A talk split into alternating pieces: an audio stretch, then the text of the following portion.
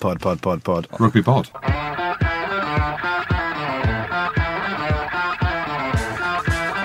Hello and welcome along to the Rugby Pod. I'm Andy Rowe and Big Jim and Goody are with me as usual. Uh, one of the benefits, I suppose, of recording remotely these days is that we don't have to postpone if there's been a snow day. Jim, you snowed in. What's happening? Well, I've been snowed in for about a year, haven't we? How, how you making? how you making do, mate? You all right? Well, we're all making do, aren't we? Um, as we said before we recorded, we we give our we rank ourselves out of ten, not just in good looks, but in how we're feeling. I gave myself a straight five today, which is actually okay. Is that in terms of looks or is that in terms of how you're feeling? I'm an eight or a nine, mate, when it comes to looks. Or I was an eight. I was, I was an eight or a nine. Now I'm probably a five as well. Five is probably the magic number. That was my grade that I'd get after a Scotland game. That would be a good grade, actually. I was generally around a three or four. So I'll take a five. But yeah, I'm about a five out of 10, I'd say. Snow day every day. It has been for Scotland for a few days now. Do you know what? We we got a bit of snow down here and it reminded me of that time you failed to turn up for a live show. If there was a live show tomorrow and there was snow, I'd walk to get there. I would walk. I'd crawl. I would swim. I would do anything to get where I needed to be. Back then, when life was normal, it just seemed like it was like I'm snowed in. All right, well, I've missed the live show. The kids enjoy the snow.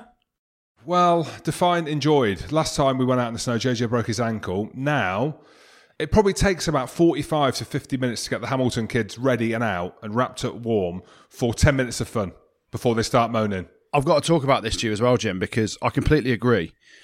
And me and my missus every morning, I watch what the nanny does. The nanny has them dressed, their hair done, in their shoes, their coats, whatever you want to put on. It takes her about 15 minutes tops. It takes me and the missus about four hours to get them out of the house. How does that work? I think it's respect. There's no respect coming from the kids to me and, the missus. So during lockdown, I found some really good hacks to do with the kids. So this one is unbelievable. I don't know where I've seen it. I might have made it up myself, or JJ might have showed me. So you get a Henry the Hoover, and you tie a hairband on the on the end of the the nozzle, and then you turn the Hoover on and you suck the girl's hair, so it all goes inside with all the dog food and whatever else is in there. and then w- once all the hair's in, you just go. And pull the hair bobble on, hair's done. Because brushing the hair and stuff like that just takes too long now. So hygiene isn't top of the list in our house now. Um, but efficiency is, and we're very efficient now. Well, I'm very efficient. The wife weren't very happy when I did it, but I got it done. Your face looks red and raw. Have you been you've been doing some scrum practice on your own? at Cycling. Have you got chafing all over your face? Well, here's a bit of information for you, and I feel like I need to defend myself now because everything we do is online, as we know, and everything goes on social media. And with that comes the comments. Generally good, a lot bad, and the bigger you grow, the harder you fall. I think the saying said that. I think the great Pablo Escobar said that. I don't know if that was what he said, but if someone said it and I saw it. But I feel like I need to stick up for myself because sometimes, more in the colder weather and after I've trained, I've got what looks like a massive zit under my eye. Now, I'm going to call out what this is, right? So, back in the glory days playing at Leicester, I've run into a maul, it could have been a ruck, a breakdown at 100 miles an hour. I was probably off my feet. And at that moment of impact, Tom Croft's elbow has just popped out of the ruck or the maul. I don't know what he was doing in there, and it's cracked me straight in the cheek. Basically, he's filled you in. We'll say he's filled me in because still to this day it caused me problems. So I've got a hole in my cheekbone, which basically, if I do any kind of training, it fills up with air and then pops out, so it makes it look look like it's a zit. It sounds like an unbelievable war story. It actually is. And then I've got these stains on my face, and I've had to justify this before because it looks like I've got a dirty face sometimes. But it's the pigmentation around my eyes because Scotland had this unbelievable thought with Canterbury, who are a good make. I think it was Canterbury. Let- Let's just say it was Macron. Um, brought out these new shorts which gave second rows grip on the back of their sh- shorts of props could you could lift you. But the props used to wear them as well. So I'm in the scrums, scrumming to the cow sheds and back, and scrummaging and against this rubber mesh on the back of the shorts that's grated my face off like a cheese grater. Actually, Where there's blame, there's a claim, son. there's a claim. So it looks like I'm claiming because I've got a dirty face and I'm going to sue Crofty because I've got a hole in my cheekbone as well. So for anyone watching this, I haven't got a dirty face. It's clean. And uh, I, there's a war story there. I've got a hole in my cheekbone, hard as nails. So you're telling me that when you train, there's air that goes into that pocket. Apparently so, yeah. Do you reckon that's my problem around my belly? How is the weight, Goody? We've not asked for a while. Well, we don't need to talk about the weight because uh, this Friday I am heading under the knife. It's been postponed, but this Friday I'm heading back under the knife for the big ankle operation, pins and a plate, and they shave the bone and break your ankle to straighten it and all that stuff. Basically, it's because I've got a 75 year old man's ankle in a let's call myself 39 year old's body because we took a, a, year off last week, didn't we, Jim? Because Mm, of lockdown. So I'm 39. I've got a 75 year old man's ankle, um, and I'm going in for the big op this weekend. It's, it got postponed, and so I dread to think when I've got to be in bed for two weeks with my foot up, resting. How much weight I'm going to put on just from bed rest and get bed sores and just imagine. Oh, can you imagine the bed sores on you as well? Can you imagine the bed sores on you? Oh yeah, it'll be uh, it'll be interesting. There'll be. I said to the missus, you have got to get a flannel, pick up the rolls, roll it. No, I'm joking. I'm fit as fit as a fiddle, mate. Fit as a fiddle. Well, you need to make sure that you're completely shaven because it was a couple of weeks ago, and you know how quickly your growth comes back, Andrew. I do, mate. I do.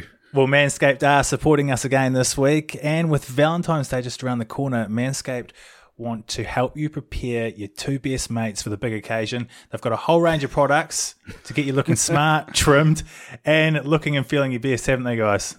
who, are the, who are the other people? Who are the other people involved in, in my relationship on Valentine's Day? This is the thing, right? Imagine, I get, right, you use it for yourself, tidy yourself up, and Manscapes do an unbelievable job looking at the blokes. Imagine all the guys out there that buy that for their missus for Valentine's Day. Uh, oh my goodness!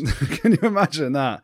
That's a relationship ender straight away. Well, it's either that or the two best friends are, are the Evans Evans brothers, and I'll tell you what, if they rocked round my house, I'm. Well, there's not a lot I can do really. I just have to nod, I suppose. Join the 2 million men worldwide who trust Manscaped for the below the waist grooming by getting your hands on the perfect package 3.0 and you can get 20% off and free shipping with the code rugbypod at manscaped.com. That's 20% off and free shipping with the code rugbypod at manscaped.com. Your balls will thank you. We'll have a look ahead to the Six Nations and the squads that have been announced shortly. But first, have you guys had any updates, any behind the scenes gossip on what's going on with the Lions tour? Do you know what's happening? There's loads of chat in the papers around a decision's be, uh, going to be imminent uh, and, and made this week. Uh, my sources tell me differently. You know, there, there are meetings going on, but they're not going to be rushed into a decision.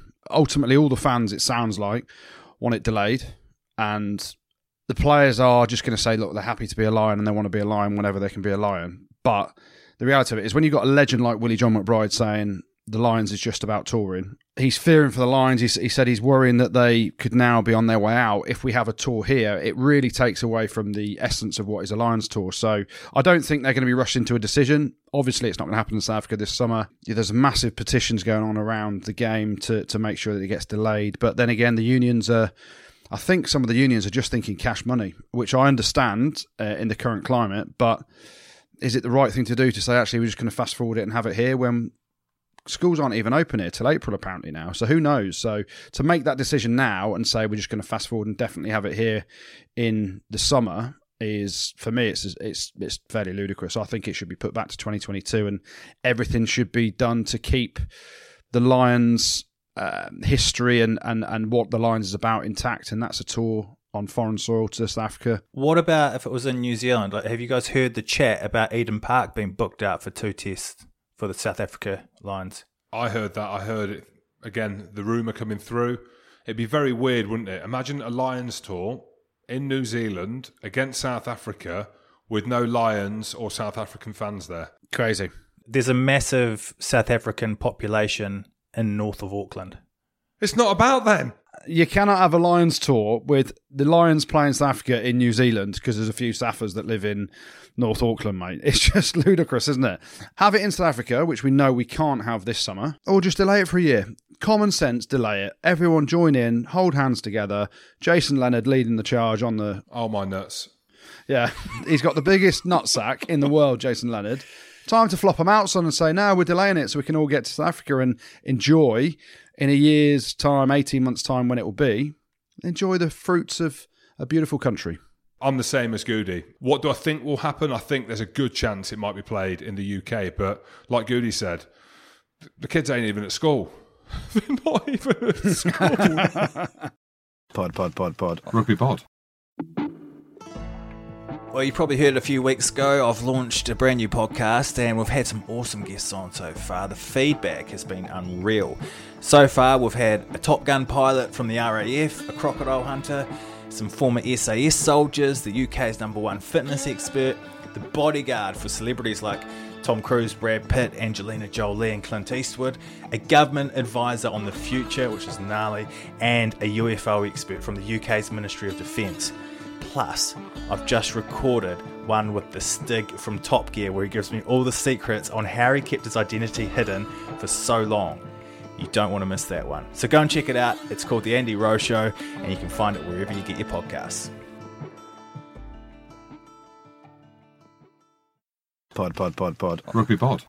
Well, the Premiership may have been on a break, but what happened with their COVID testing this week? Bath shut down because they thought 19 players had it, and then they were informed that only two positive tests happened in the whole league. Well, all I'm saying is Randox have had an absolute stinker. An Stick absolute to bubble stinker. bath. Stick to Yeah. stick to your bubble baths. and as Jim said earlier, where there's blame, there's a claim. I'm joking, but it's not a good look, is it? Poor Bath, and it's not just that one club, the players, the panic. It's the whole process of you know all those people going into self isolation, then having to tell their close contacts that they've got to isolate as well. And it the the web is huge, isn't it? When you think about it, of 50 people at a rugby club. Um, and you, and you start looking at it that way. Randox have had an absolute stinker. I spoke to Cameron Redpath for Rugby Pass this week. Uh, very nice lad.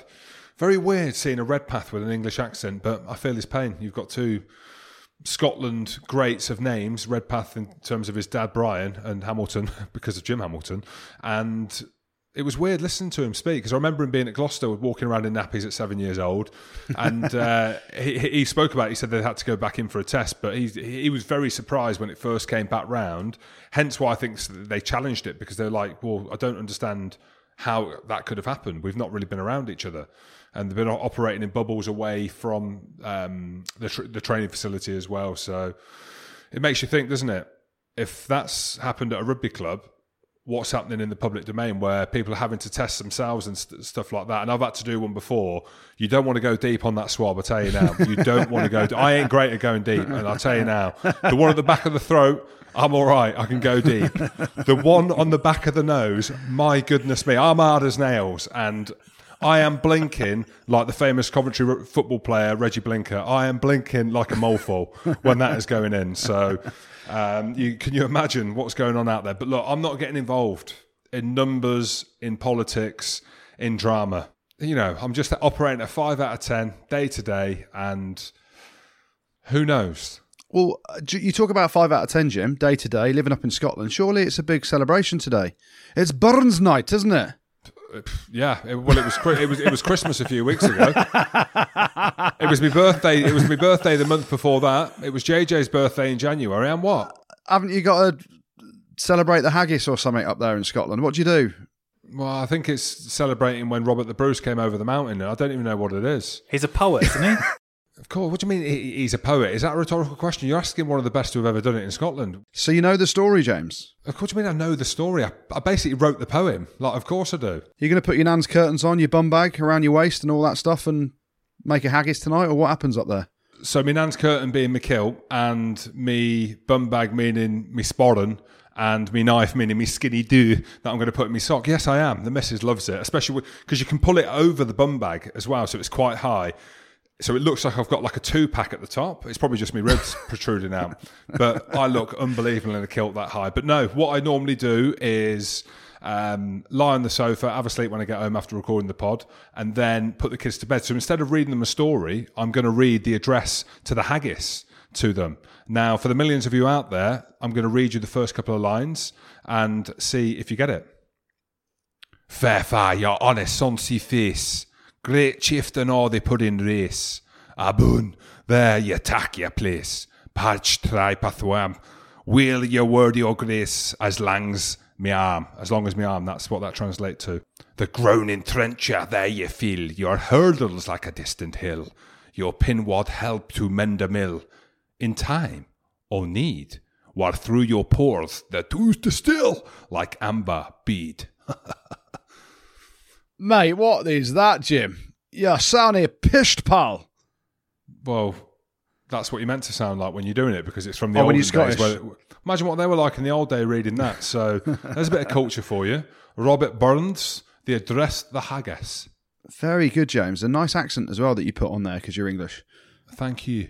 Well, speaking of all things Scotland, uh, the Six Nations have been announced. All the teams have been announced. Let's start with the the Scots. Um, interesting. Cam Redpath, Jim. We thought he was English.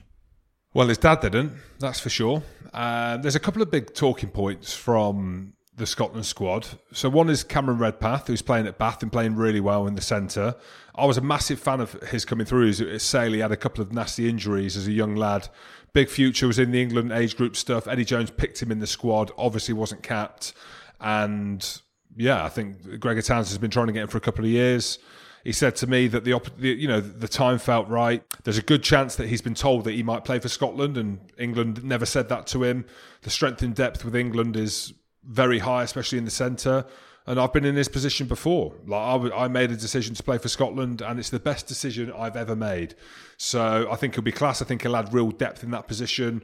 We're a little bit thin on the ground. I've said that at number eight and we can talk about that because you're welcome, Gary Graham. Uh, but in the yeah. centre as well, Sam Johnson's a brilliant player, but he's been injured a lot. Chris Harris is playing really well at 13. Uh, Finn Russell being back, hopefully, um, firing on all cylinders uh, quicker than we thought. And I think there's a void in that centre. I don't know what's happened to Rory Hutchinson, but he seems to have fallen off the Scotland radar, but you've got Duncan Taylor as well. But I think Cameron Redpath offers something completely different in terms of his, his, attacking threat. So I think he'll play. The big thing talking about Cam Redpath is you think back to we were on this podcast two years ago when he got picked to go on tour out of school to South Africa with England, and I'm like, what's Eddie Jones thinking there, picking this kid from school? And I'd seen him play, eh, you know, in the school team that year, and I'm like, you can't just put someone in at international level. He hadn't even played in the Premiership yet, really. But he has developed over those two years into a fabulous player with so much potential. Um, he's tough, he's abrasive, he puts his body on the line, and it's like Jim said, and I, you know, Jim's just said he made the best decision he's ever made by playing for Scotland. And what I will say, Jim, is you're welcome. Because if we rewind to that coffee we had in Starbucks, I told you you're never good enough to play for England, so you may as well go and play for Scotland. Um, so I feel proud of that, Jim, that I've been part of your best ever decision. But for Cam, similar sort of thing. The unknown of Eddie Jones. Your dad is a hyper little Scotsman who, you know, is Mr. Braveheart, isn't he, when he talks? You're going into, if you're in England, you're in an environment where you play in the position where the captain plays Owen Farrell, and we've seen what's happened with players that could challenge Owen Farrell in certain positions, Danny Cipriani, and how that didn't work out. And I'm not putting anything into Cam Redpath's mind here, but I'm just saying that go and play for Scotland, he could be a 70, 80, 90 cap international, couldn't he? And he's got leadership credentials. Yeah. He's a big talker. Like you said, his dad, he's from rugby stock. And these are all things from a Scotland perspective that we've lacked. You know, Hoggy's captain, as we know, at 15. It's a difficult position to captain from. You need natural leaders. It's all right mold, trying to mold leaders because you think, oh, he's a good player or he could be a leader. As you know, Goody, there's only a few of us out there that could lead a group of men onto a rugby field. And everything you hear about Cameron Redpath is he's got the ability to do that naturally. So, yeah, I think it's a positive thing for Scotland. Who starts at 10, 12, 13 against England? If it was me, what I would pick would be Russell, Taylor, and Harris that would be what I would pick against England because as much as I want to see Cameron Redpath play, he's not proven international rugby. Duncan Taylor, for me, when he plays and he gets a lot of injuries and some of them not great, he's one of the best 12s, I think, in world rugby. I genuinely believe that. Mate, he lost to the Ealing Trailblazers last week. Yeah, don't worry about that. No one saw it, though. Gary Graham's back in as well. That's what happens, mate. Come on the pod. Who wants in? George Ford. George Ford needs to come on soon. I reckon. I've just got a feeling he needs to come on.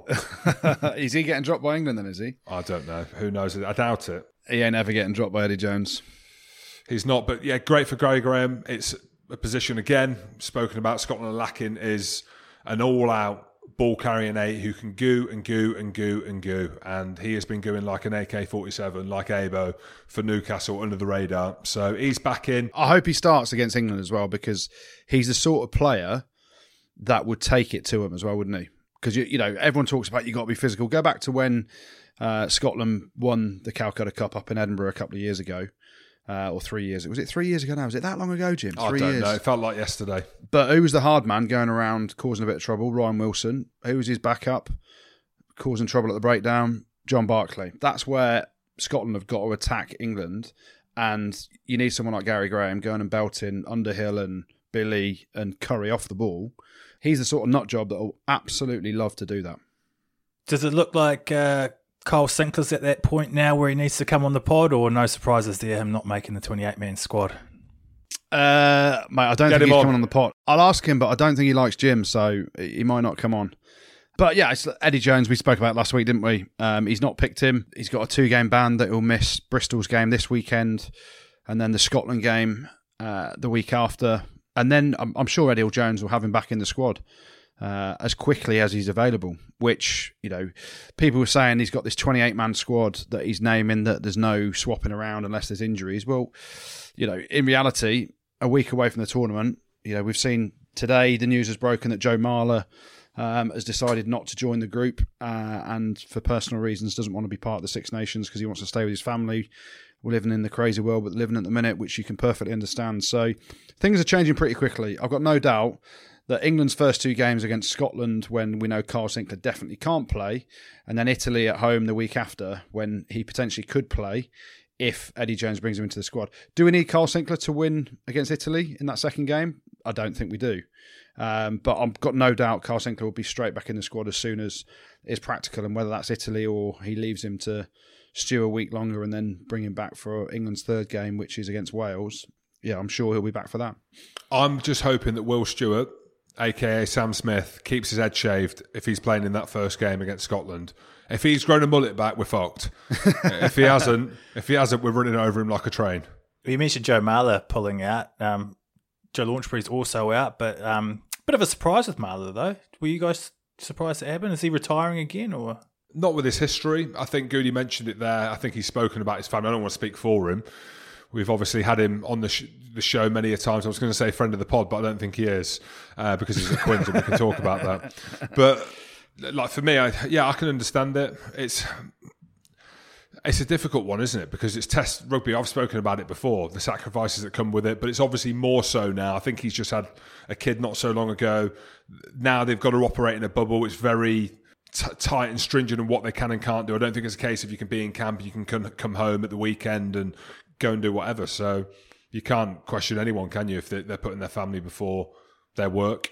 If you put rugby and playing professional sport in that work bracket. I think from the outside world as well, um, you look at this and you, you're seeing across other sports, players don't want to be part of bubbles if they can help it at times. And if that means they sacrifice playing for their country, Minozzi's doing it for Italy, isn't he? He said he's just at an absolute fatigue level that he can't cope with anymore um, and doesn't want to live in a bubble where, you know, you, you can't see family uh, and everything like that because that saps the mental strain out of you as well. So, yeah, across other sports, we've seen it in cricket. It is hard. I'm sure it's exceptionally hard to live by these bubbles in terms of your mental state, and also, you know, when you have got a young family.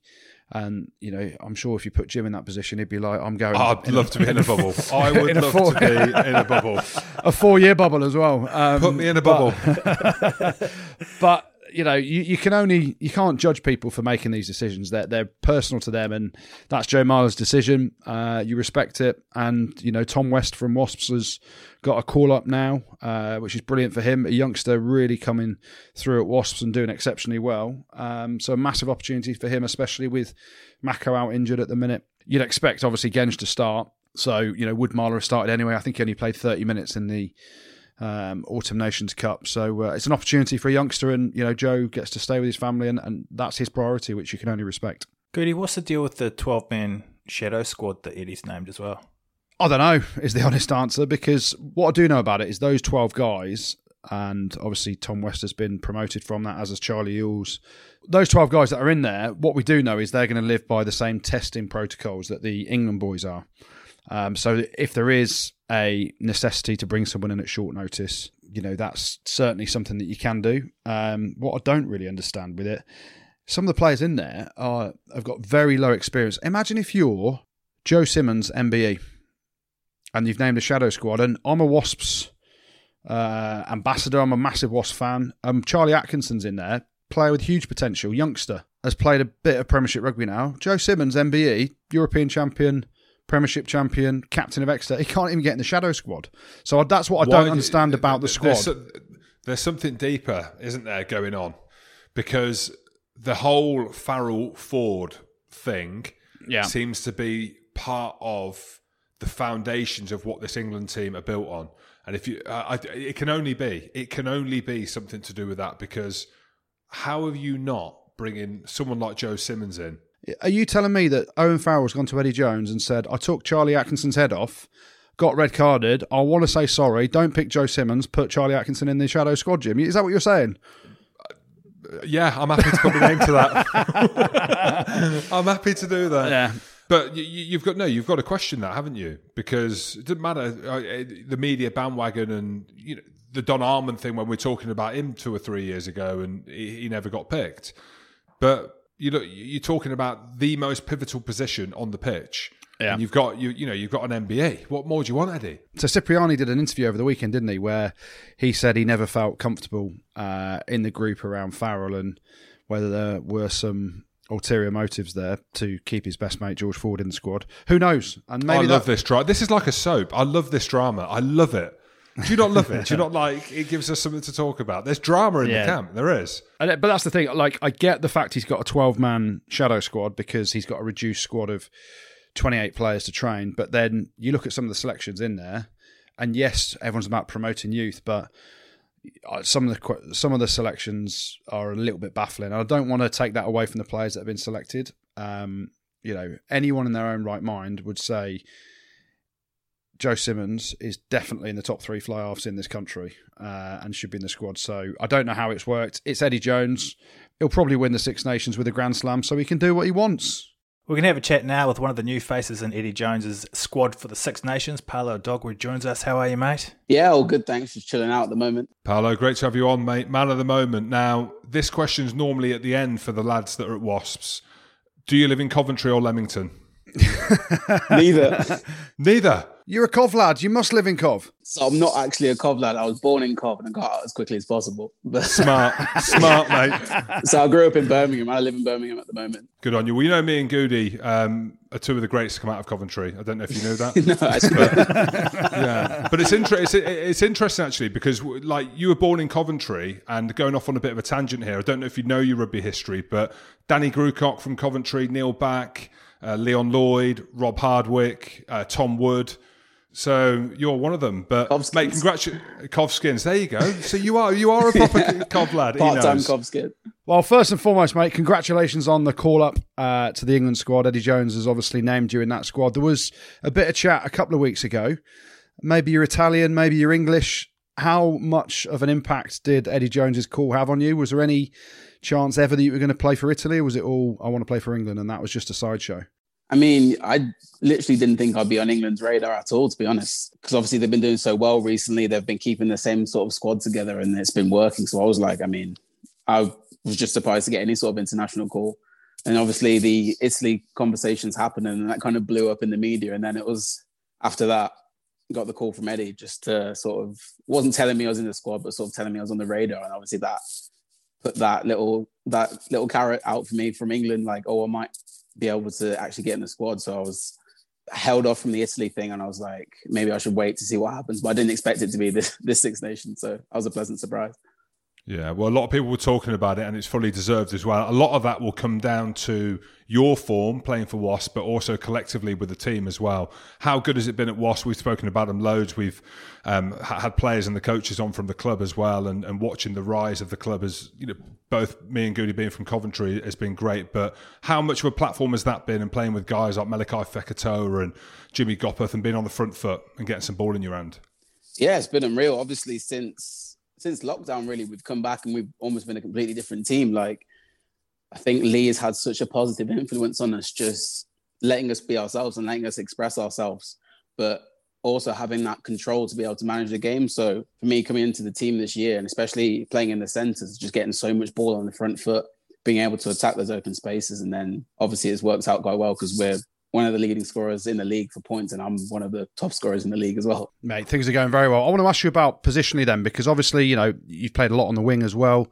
We've seen the move to outside centre over the last sort of six, eight weeks uh, that's gone exceptionally well. Malakai Fekitoa has been injured. Uh, Lee Blackett moves you to outside centre. Has Eddie Jones said you're a winger? Has he said you're a centre? Has he said you're a hybrid? Maybe you're a front rower again because you used to play front row. Who knows with Eddie Jones? What position is he looking at you for?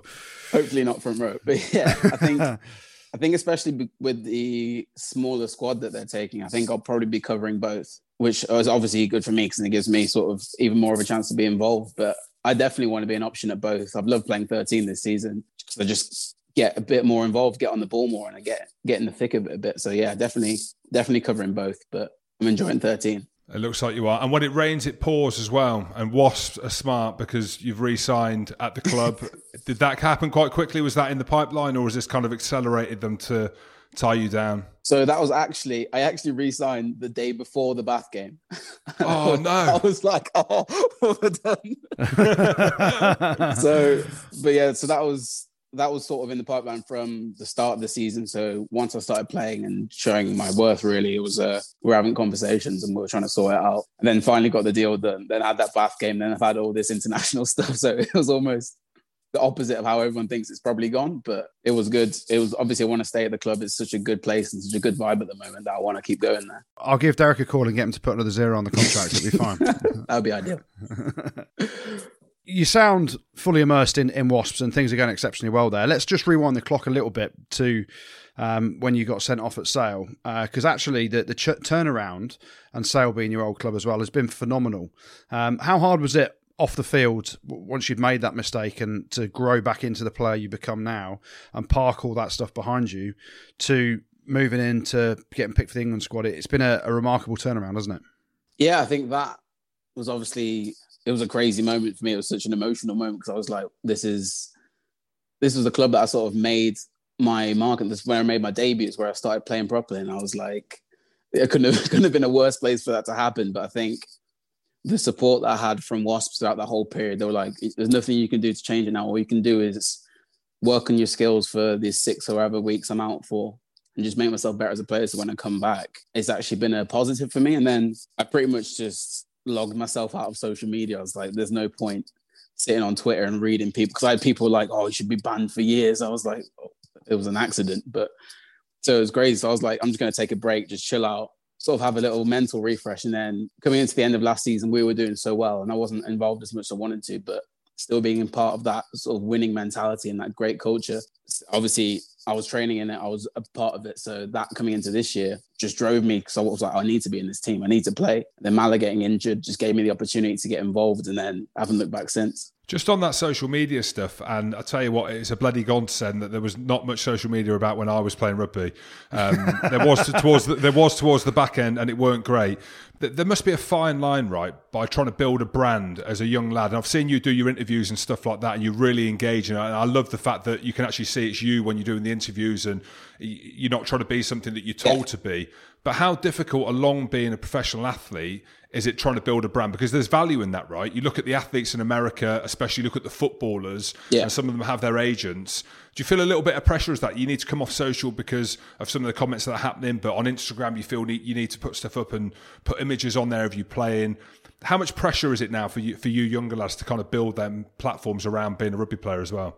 That's the thing. It's like, especially at the moment where I've been doing so much good stuff you get those highs, you get the constant messages from people, and like you're getting all these likes and you're getting all these pictures and stuff. But then you're like, this actually doesn't really mean that much. But at the same time, you do have to create a brand for yourself because when you have that image, like I'm quite a colorful person, quite an expressive person, so I display that on my Instagram.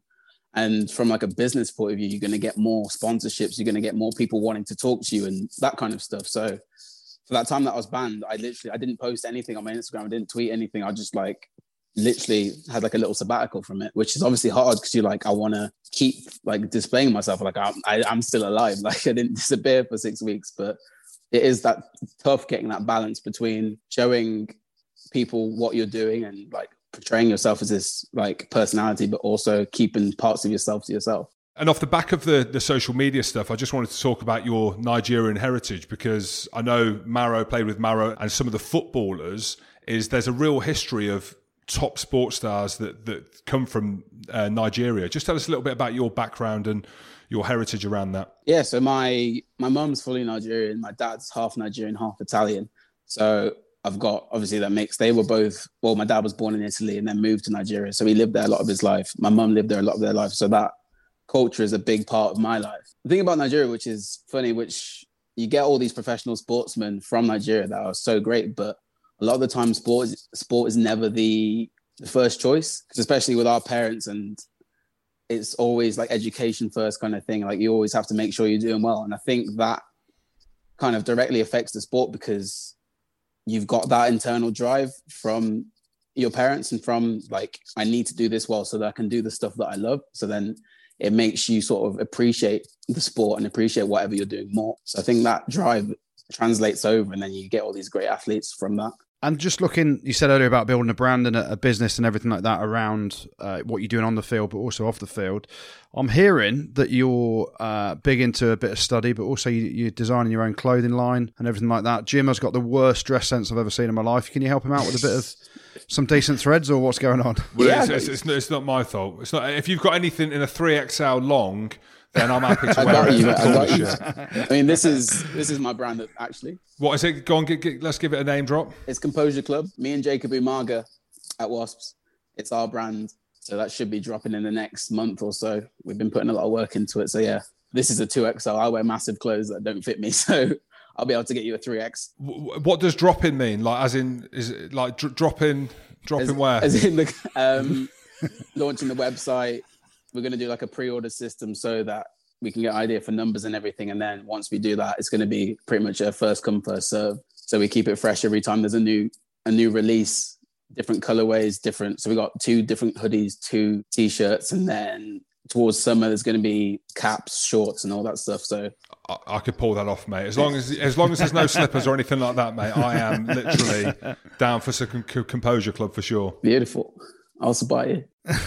Good stuff. Uh, let's talk about obviously this week coming up. is huge for you, isn't it? You meet up with the England guys on Wednesday. Um, you must be so excited about it. But have you spoken to some of the Wasp lads or some of the guys at other clubs that you know are involved, and any expectations from Eddie Jones as well? Um, yeah, obviously, really excited to get in, and it's kind of going into the unknown, especially at the moment with how everything's set up because of Corona. So it's going to be a real tight sort of bubble environment and everything's going to be a bit different. We sort of have to, everyone has to eat on like an individual table or spaced out from each other and we're not really allowed to socialize indoors and stuff. But obviously I've spoken to Jacob a lot because he's one of my best friends at the club and he was there. He's been in there for the past two, three camps and just getting an idea of how life's going to be there and just what to expect from training and the coaches and everything is kind of give me a good idea of what I'm going into. Last thing then, Paolo, you're massively into football when you were growing up. Um, your head coach, Ian Dowie, sorry, I was going to say Ian Dowie, it's not, it's Lee Blackett. Um, are you responsible for calling Lee Blackett by the nickname Ian Dowie? And how much is he saying your selection's all down to his mesmeric move from wing to 13 and giving you the opportunity? Um, I'm not responsible for that name, but um, I mean, he definitely just deserved I'll give him 50% of the credit because he, he's, he's the one putting me on the pitch. So he's definitely, he's always, we were literally talking like, we had a chat in this little office eight weeks ago, like, how am I going to get in this team? Like, I can't see anywhere I'm going to fit in this team. And eight weeks later, we're sitting in an office like, who do I choose, England or Italy? So it was such a, such a fast change in this. And we were, we were joking about it. Like, it's crazy how quick stuff happens. So he was definitely one of the biggest backings for me. And he's always believed in me and just been like, we need to get you on the ball and then you, you do the rest. And that's happened. And look where I've ended up. So definitely big shouts out to Lee. Just don't give him 50% of your match fees, mate. Yeah, no. All right, Paolo. Well, thank you. Thank you very much for coming on the show. And hopefully we see you uh, get on the ball for England during the Six Nations been happy to be on it and hopefully, yeah, hopefully get some touches. Yeah, cheers, Paolo. Paolo. Good cheers, on you, guys. buddy. Thanks very much. Thanks, mate. mate. Appreciate that. No worries. See you later. Top lad. Good bloke, mate. What a turnaround, though. And he said it himself. Eight weeks ago, he's having a chat with Lee Blackett. How am I getting this team? Right now, he's in the England squad in the Six Nations, a reduced squad, as he said, of 28 players. He's got every chance of getting his first cap. How mad is the world at the minute? But also, how crazy is rugby when you get an opportunity like that? And it shows. X factor. Yeah, there's so many players out there that can can't see how they're going to get a game at clubs. And I, I've, you know, we, we've got experience around different clubs, and you, you see those players, don't you, that put it all in at training, and never get the opportunity, and then bang, he's playing possibly playing international rugby against Scotland a week on Saturday. I mean, that's a phenomenal story if you've ever heard one. Do you reckon he will? Um, well, personally, I don't know. It's tough. I don't want to. We've just had him on the pod, so I definitely You don't want to piss on his fire. Yeah. So if you pick, if Eddie Jones is picking his best 10, 12, 13 right now, uh, knowing Eddie Jones, he's picking Ford at 10, he's picking Farrell at 12 and Slade at 13. But game changes, do you put Paolo on the bench? Uh, Ollie Lawrence obviously was in the mix in the Autumn Nations Cup. He hasn't played for a long time because he's been injured, so I don't know what his fitness is like. So, yeah, I'd love to see him on the bench. Just come off the bench and transformed England's scoreline against Scotland from 20 0 up to 60 0, and he'll be a hero. And Harry Randall is the other new one, boys. You're welcome. Interviewed Harry Randall for Rugby Pass as well. Lovely young fella, Welsh accent. Just sounded like Sheedy, Callum Sheedy, but he deserves that goodie, I think. And I think scrum half's a position in which we can debate as much as we want. Ben Spencer, for example, and how long's young is he going to go for? So to see Harry Randall, he's in there on form, and it is weird, isn't it? How you got Harry Randall in there on form, yet we just spoken about it. You've not got someone like Joe Simmonds. It's it's crazy, but. I think Harry Randall offers something different. Again, you're playing in a winning team, a team that's on the front foot. You've got Semi in your team. Oh my goodness. And he deserves it. He's small. He doesn't like being called small. We're not allowed to call him small goody, but he is small, but he punches way above his weight. And I genuinely think he can offer something different to international rugby. Look at Dupont, for example, in, in terms of his size. Aaron Smith is another small scrum half. So Ben Spencer's another one, though. How is Ben Spencer, the way that he plays rugby, not in that England squad? Well, it's you know first and foremost, as you said, Harry Randall fully deserves it on form, um, and he's finally given Dan Robson uh, the opportunity. Ben Spencer flew out to the World Cup final. God knows what he did on that night after the World Cup final because he hasn't been seen since. Something, something must have happened. What's the Imagine drama? That, that- that's the drama, though. How can you go from being in the lineup for a World Cup final and next thing you're nowhere near it, but you're actually playing more than you played back then, and you're playing better? Très bizarre. Well, it's just Eddie Jones sees these players close up and he gets to make the decision himself, doesn't he? And you know we're allowed to question it. Um, and you know, uh, ultimately, a lot of people would say Ben Spencer deserves a chance, but so does Harry Randall. You know, he will potentially come off the bench uh, and add you know some real pace as Dan Robson does. So we've now got two or three challengers to Ben Youngs. Well, speaking of nines, it's about time we got John Cooney back on the show. Well, we needs to because he's not getting picked. I mean, poor John Cooney. That's all I'm saying. I thought he's playing reasonably well, isn't he? Ulster, they've been going pretty good. I know they lost a couple of weeks ago, uh, but that's the only game they've lost. And then Craig Casey. Some people have never heard of him. Get John Cooney in. But Cooney's an interesting one, isn't he? I, I mean, I've watched a lot of the the Pro 14, and Cooney's been, I'd say, back to where he was before the lockdown stuff started when he was playing his best rugby. So I don't know what has happened there. You know, you go back to the semi final against the hashtag always Edinburgh the end of last season, got taken off at half time, uh, wasn't playing very well in that half. That was off the back of lockdown. And then coming back, he was playing injured. He came on the podcast around then. Then he plays in the final. He's on the bench, obviously raging. Then the Ireland squad gets announced. He's not in the Ireland squad. No idea why, because he's had one bad game or two bad games. And then his form for Ulster's been brilliant. You look at Ulster, what they're building there, he's a massive part of that. Uh, in terms of ball in hand, his kicking at goal, everything that comes with that, his lid is on point every single time. Maybe that's what it is, because Andy Farrell likes a good lid. And maybe his lid's looking shit now because it's grey. And he's looking at him thinking, I'm not having someone in the squad with a lid that good. Are you saying, Jim, that Andy Farrell has listened to his son Owen Farrell, who doesn't like this podcast or mainly doesn't like Jim Hamilton, knowing full well that John Cooney's come on this podcast and said, Dad, don't pick John Cooney because I don't like Jim Hamilton and he's gone on Jim and Goody's podcast? Is that what you're saying? Yeah, I'm happy to put my name to that as well. it, it, it could well be. But uh, again, I don't know. It's Conor Murray. Is Cooney playing better than Conor Murray? I think he is. So, from what I've seen, but Conor Murray's like one of them players in the squad where it, it doesn't matter, does it? It's it's Conor Murray, and he's going to be there until he doesn't want to be there. Yeah, you can make an argument for saying that Conor Murray's their out and out first choice in the same mould as Ben Youngs, right? Is for England. And however they play at their club form, sometimes it doesn't make a difference. But Jamison Gibson Park, really good player, um, you know, off the bench as well, potentially uh, will add real pace. But then I just I just can't get my head around the fact that Cooney isn't picked ahead of Craig Casey, who's second choice at Munster. Um, it's weird, really weird for me. Wales have named their squad like all the others. Rhys Webb, he's missing. Man of the match at the weekend as well. He was. How honest do you want to be?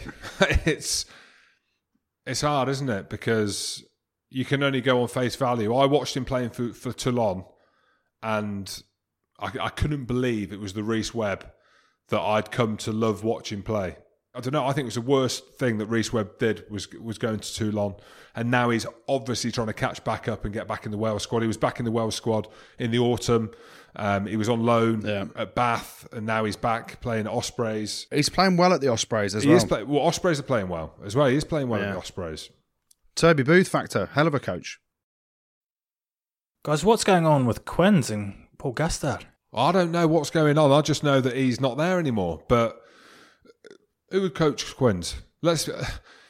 And I know the haters out there who are Quins fans. They're going to hate, hate, hate, hate, hate. They are. That's what Miley Cyrus said, or whatever. Britney Spears, whatever that Taylor lady Swift. singer was. Taylor Swift. That's the one. They're going to hate, hate, hate, hate, hate. But what the hell is going on at Quins? Really? Just playing Robshaw because he's been sacked as well, it's a strange one. When Guzzi took over, Quins were in a really bad place. They were fin- I think they were tenth in the league or something. He's taken over, got them up to fifth in the first year, and then sixth in the second year. Uh, you know, got them to a final. So there looks like progression. There needed to be some sort of broom taken through that club to get rid of some of the older players and and a coach like Guzzi needed time for that. But actually you know people are looking at this as Paul Gustard has been sacked by Harlequins and that's the kind of headlines that have come out you know and uh, you know I might come on to the CEO in a minute about around what he said but doing my research and speaking to some of my sources Guzzi was offered a contract extension by Harlequins that he wasn't happy signing and they'd obviously put a contract on the table. His contract was running out at the end of the season. He hadn't signed it yet because he wanted a few things to change at the club. What do you mean? He, what do you mean he wanted rid of Danny Care? What do you mean? I didn't say that. Oh, did you not? Sorry, I thought you did. Just would you put your name to that or not? Will you put your name to No, that? no, I wouldn't. Okay. But what I will, what I will say, is when some of the players got wind of the fact that Guzzi hadn't signed his deal yet, and uh, Laurie Dalrymple, the the CEO, some of the Quins players had clandestine meetings with the CEO. What was that word? Clandestine, That sounds something gendery. I don't what something what? gendery. Gendery? No, no, no, no. Just in secret, kind of. Oh, okay. So, okay.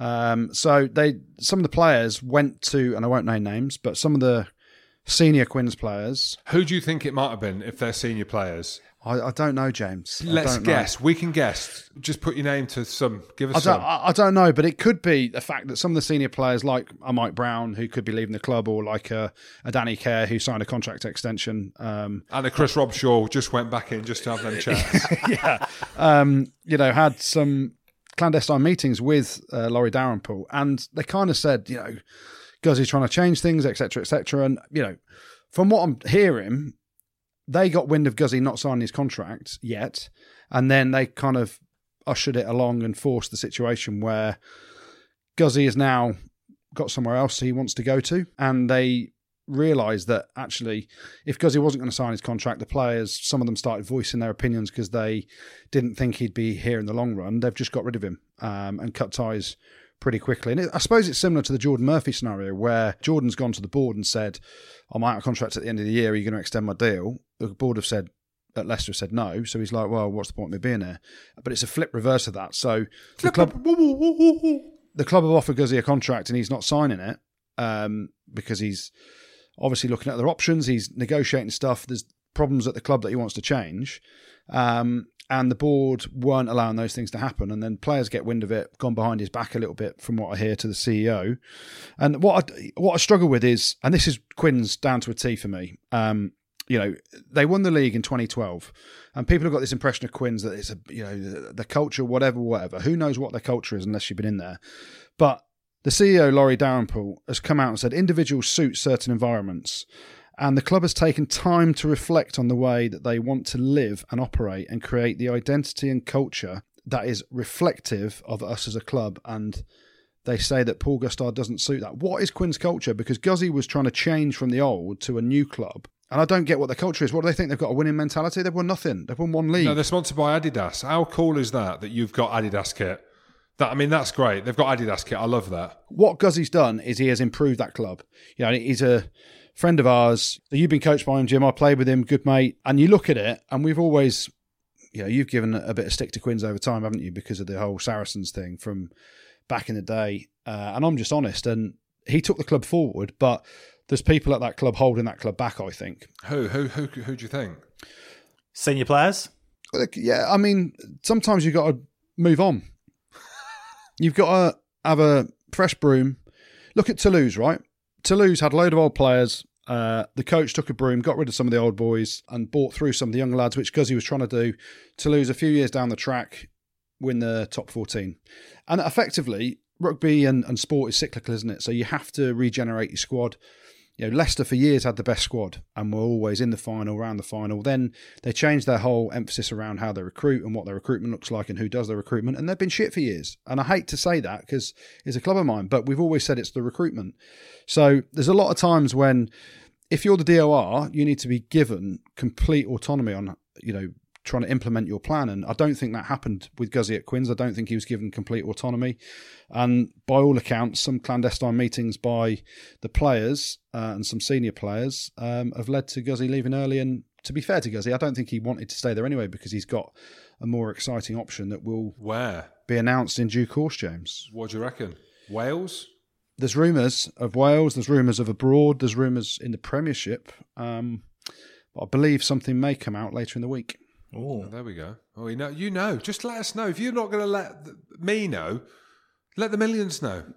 give them, give them what they want. I'm going to say Bath. I'm just going to throw something out there. I don't know why I'm saying Bath, but There, there you go. You're saying Guzzi to Bath. What are your thoughts on it, though, Jim? Because ultimately, you know, you, you're you're not scared of getting stuck into Quins for whatever reason. You know, you could see a plan with Guzzi. They were getting better. Some of the younger players were coming through, and and you know there has been some underperformance over the last couple of months, but they got humped by Racing, who are one of the best teams in Europe at the minute, and then they drew with London Irish. They were they were they're not far off the top four. I think were they four or five points off the top four. So it's not as if they're bottom of the league and struggling, is it? obviously I make a few jokes and remarks about Quins. Some of it's done in tongue in cheek, and some of it's not. I, I, I just think sometimes the way that they conduct themselves on the pitch, and there's a bit of drama off the pitch that follows them, isn't there? Like there is, and is it? I'm sat here saying that with all the drama that happened at Saracens, and I stuck up for it. But I think Guzzi's a brilliant coach. I was very surprised when he took the Quins job.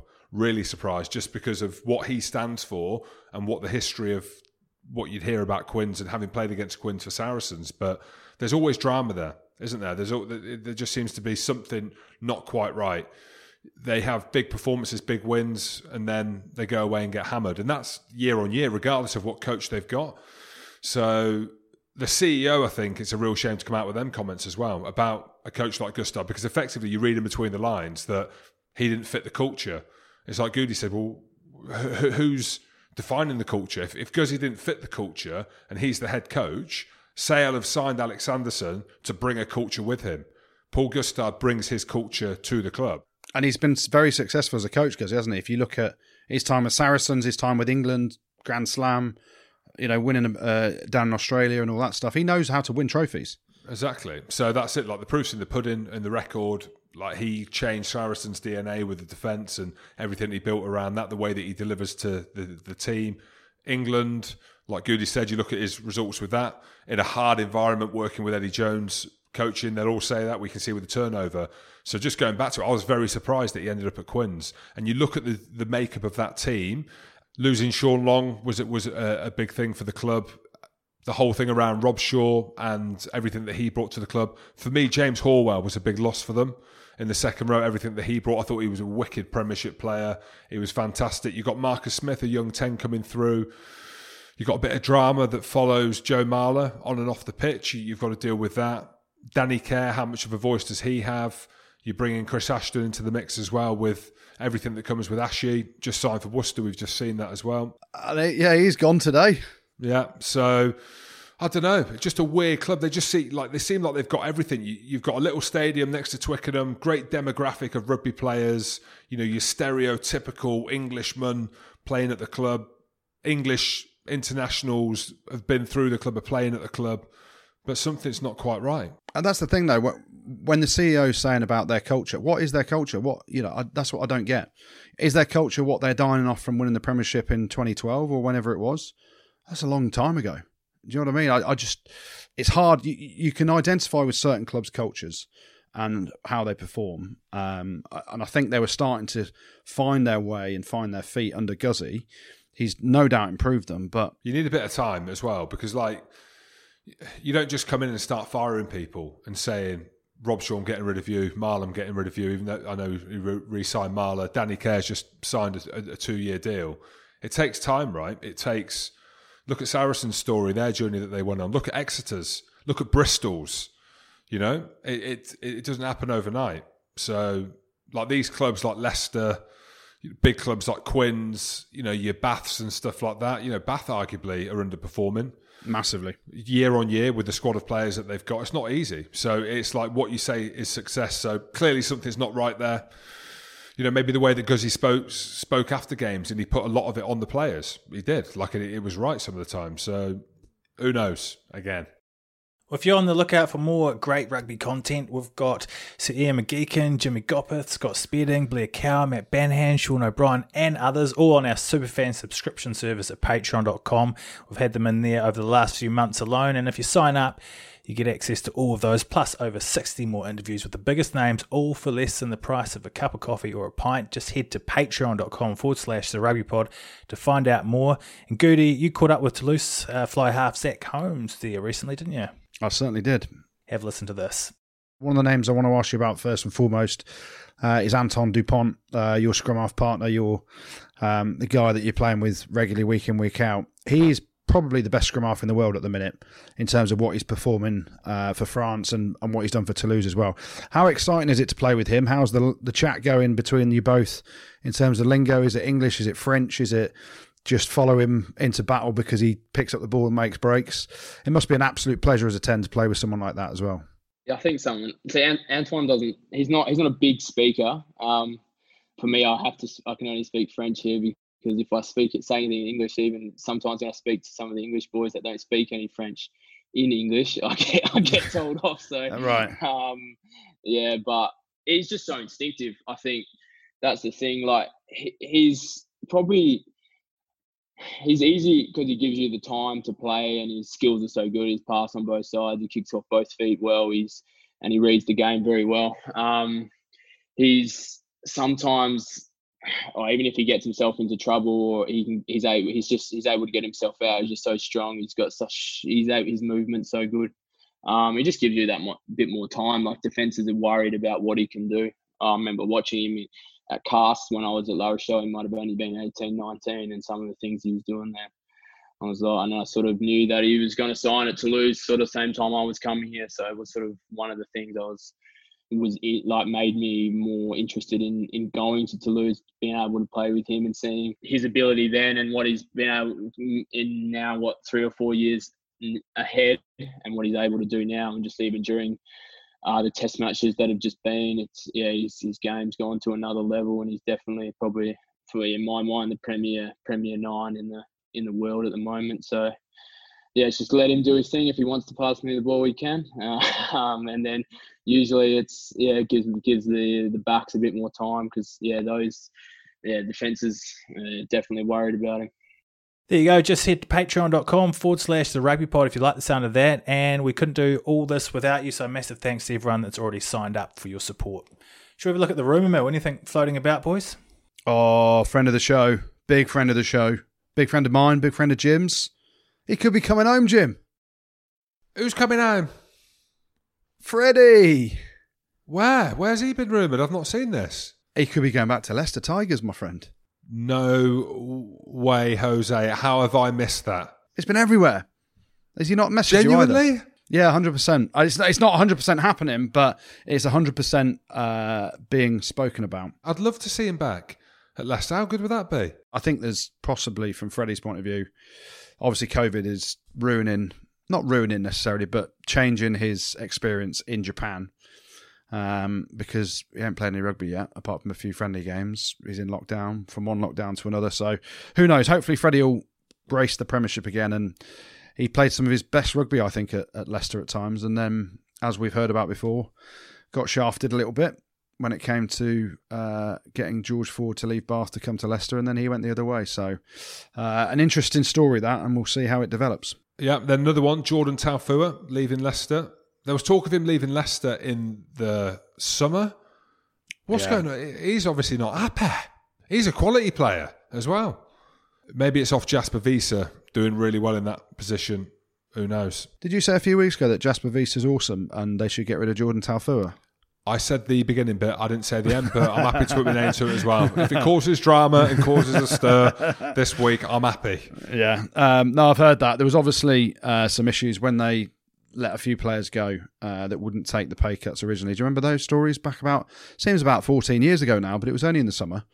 The likes of Kyle Eastmond and Greg Bateman and people like that. Um, What about Greg Bateman? You're giving it loads, uh, leaving Leicester, and then next thing you end to put Dragons.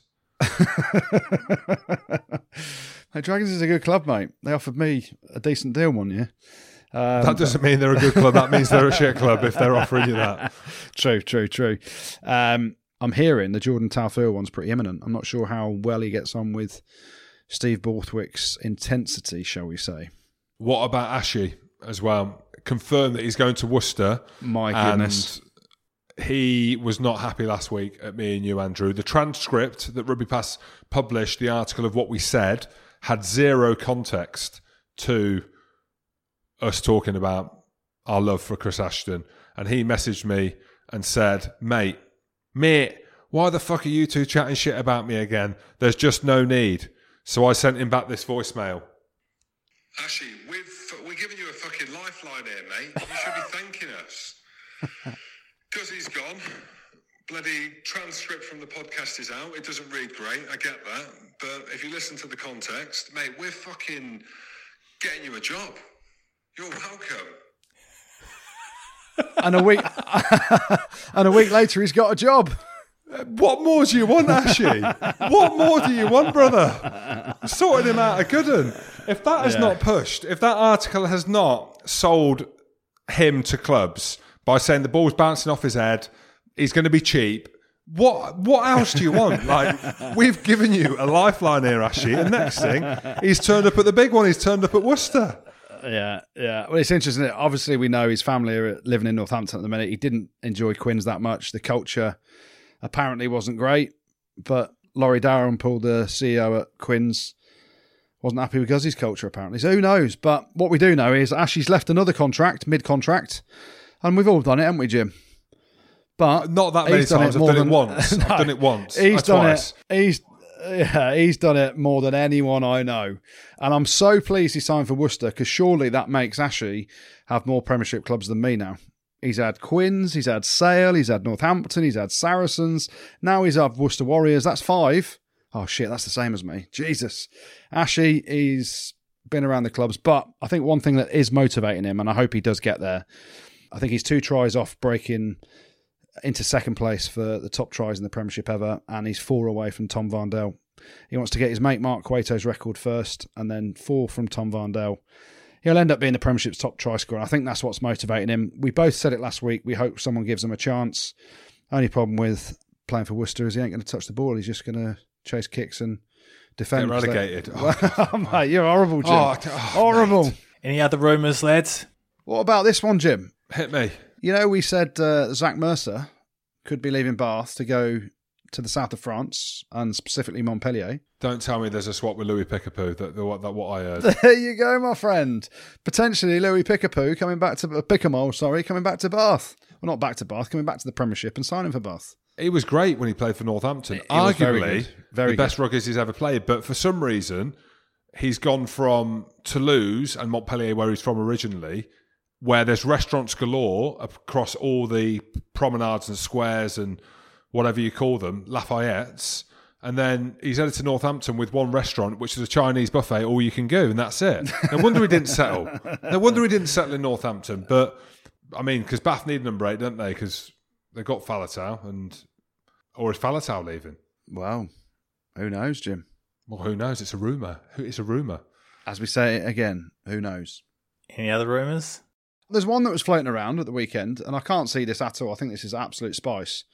Uh, Ollie Lawrence leaving Worcester to go to Newcastle Falcons. Now, I don't want to disrespect two of my old clubs. Ollie Lawrence come through at Worcester. If you're going to leave, I know Newcastle are sitting third in the league, I think, at the minute. You ain't leaving there to go to Newcastle, are you? If I was Leicester, I'd go all out to get Ollie Lawrence. Right, let's finish things off with the good, the bad, and the ugly. And Sons are on board again this week, and they're here to help everyone out with their lid in 2021. Sons are a men's health brand that's helping guys with one of the key issues that they don't often talk about how to keep their hair. They do this by offering a range of licensed and medically proven products for preventing and treating hair loss, as well as a free online consultation with GPs and they deliver via a monthly or three monthly subscription direct to your door. It's reasonably priced with no contract or hidden charges, and most importantly, they get results in 9 out of 10 men. So say hello to the new old you. Just visit sons.co.uk and use the code rugbypod20 to get 20 quid off your first order. That's S O N S.co.uk, and the code is rugbypod20. Yeah, some good this weekend, and as ever, we're going to start off with an old club of mine, AGM. I've just abused Ashy for having more clubs than I've had hot dinners but I had a lot of clubs as well. And Brive, my old Brive. What's happened at Brive? Massive victory. They get a mention in the good this week 32 27 away at Pau. They went away at Pau, Jim. Didn't see it. I'll be honest, didn't see it. and I'm probably not going to watch the highlights. it was a, a, decent result for them, taking them further away from the relegation scrap. Um, and not often the smaller teams win away from home. So big tip of the slipper to all the Brive boys. Uh, what else was good? Bordeaux as well. Another away win in France. They're starting to become more and more regular, shall we say, because Bordeaux beat Racing 33-32 at the La Défense Arena, Jim. Hell of a game it was. Uh, so well done to the Bordeaux boys. Uh, we'll go to the Guinness Pro 14 and Cardiff Blues beating the Scarlets away. It was a dour game, but an away victory, 13 points to 10. And they had to do it throughout the first half without their director of rugby and my friend, Dai Young, who got stuck on the M4 motorway in traffic. So they started the game, done the warm up, kicked off, no big speech, no big arousing speech, Jim, from the big man Dai Young. And they end up winning 13 10 away from home at the Scarlets. So uh, Cardiff have turned a corner. What else was good? Leinster get back in the good this week, uh, winning 13 10 away at Munster. A massive victory for them. Uh, both sides fully loaded. It wasn't a high scoring game, it was a bit like an Ireland trial. Uh, but it's great to see all the internationals playing in the Guinness Pro 14. Wouldn't that be nice to do every week? Jordan Larmour was back. He scores the winner effectively as well. Um, so a great game for everyone to watch that. Uh, but the good this week goes to one team, and they got a mention earlier indirectly and one of their players got a mention. The Ospreys. They have turned a massive corner. We've given them plenty of stick over time for some poor performances. Toby Booth's gone in there, changed things around. Alun Wyn Jones is injured. Not that that matters oh, because oh, he's the glue of the team. He is. He is the glue of the team. So anyway, they uh, they came back from 17-5 down. Rhys Webb inspiring the comeback um, to beat Connacht 26-20. We all know how difficult it is to win over there. So that's three away wins on the spin for them. Tip of the slipper to Toby Booth and his crew down at the Ospreys. They get the good. Um, the bad, Montpellier. They're getting in there every week now, Jim. Your old club you need to get down there and do a documentary about them and how bad they are, and then they'll maybe improve themselves. Because I, I doubt they'll have me back. I'll be honest. No. That's now eight consecutive defeats for them after they lost to Lyon at home at the weekend. Michael Cheika can't come soon enough. What else is bad? We're staying in the top four team. Agen, their season goes from bad to worse. They lost 59 0 at home to Toulouse. Oh. Who takes 50, Jim? I think the last team in the Premiership was Saracens circa 18 months ago. I might be wrong on that, but I just had to mention it anyway. They got absolutely hosed up at the Ricoh Arena. But Agen, oh no, no, no, no, no, no. Absolutely horrific for them, so they get mentioned the bad. Uh, what else is bad? We'll stay in France. Virimi Vakatawa missing the Six Nations with a knee injury after going off in Racing's defeat to Bordeaux. Um, he had two players try and absolutely smash him as he's turning to try and spin out of a tackle. Uh, it looked pretty bad actually. I reckon it could be ACL Mm, didn't look good. um, or PCL. So pretty bad. He's a quality player. He'll be missed in the Six Nations. Um, but the bad this week, I don't know. I'm just going to go with um, something random. I'm going to go with Andy Farrell. Why? How are you leaving out John Cooney? I thought you were going to go with Quins. No. I give him Okay. I give him Quins the bad enough, and they don't deserve a mention in the bad because they haven't even played. But it was a bad move to get rid of Guzzi. If they did get rid of Guzzi, or did Guzzi leave? Who knows? But the bad this week goes to Andy Farrell and not picking our friend of the show, John Cooney, who has been on fire for Ireland. Something else in that. I reckon Owen has listened to the pod, doesn't like Jim, has told his dad that Cooney came on the pod, so don't pick him. So he ain't picked. I'm sorry. I, I, I'm sorry. Uh, and then the ugly, uh, two bits of ugly. Uh, one of them has created a lot of debate around the game, um, and I just happened to stick the clip up on my Twitter feed. Oh, uh, I saw this. I was like, oh, here he is. what are you Here saying, Jim? I- it's what Twitter is about, Jim. Healthy debate. Dimitri Oh. Arhip leading with his non-ball carrying arm into the jaw of Sione Kalamafoni. He was sparkoed. Uh, it's created debate. It doesn't look great. Some people say it's play on. Some people say not so much. I haven't given my opinion. I've just said, "What do you reckon, opinion, Twitter? What's I your don't opinion? think my opinion is I don't think you can lead with your forearm and elbow that's not carrying the ball. Um, so I think it's dangerous play by him. Let's see what happens. you Um, going to ask my opinion? You asked me on Twitter. I just didn't reply. what is your opinion, Jim? It's a rugby incident, and there's happened so quickly. Arguably, you can say Kalamafoni's too high. He should have been lower, but it's not his responsibility to be any lower than he was. And that is one of them where it could have gone either way, and you can argue both sides of the horse. So So let's see what happens, Jim. I um I I don't think it's as clear cut as some people think. Some people go clear red. Some people like it's nothing. There is that grey area in the middle, and I think Nigel Owen said that he feels that something could happen on that. So we'll watch, we'll wait and see. Uh, and then the other one, Nicolas Sanchez sent off for a shoulder to the head of Baptiste Serin as Baptiste Serin was picking up the ball from the base of a rock in Stade Francais' defeat to Toulon. A bit of bad luck, a bit of bad timing, but a bit of wiser 10 around the breakdown, trying to hoe through it and smash a 9. Just don't do it, boys. Nicolas Sanchez, it's not great.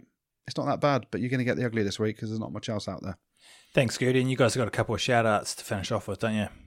Yeah, I've got a big shout out to Wetherby RFC, who had some sad news recently as Richard Jones, who played over 100 times for the first team, died suddenly from a blood disorder.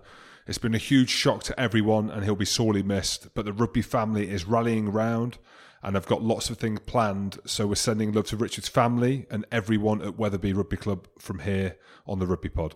Yeah, massive love to everyone at Wetherby RFC, and also a big shout out to Ian Roberts, who is running 334 kilometres in February, along with some friends, to raise money to save the eyesight of a little girl who's suffering from CLN2 Batten disease. 334 kilometres is the distance from Amelia's home in Poynton to Great Ormond Street Hospital in London.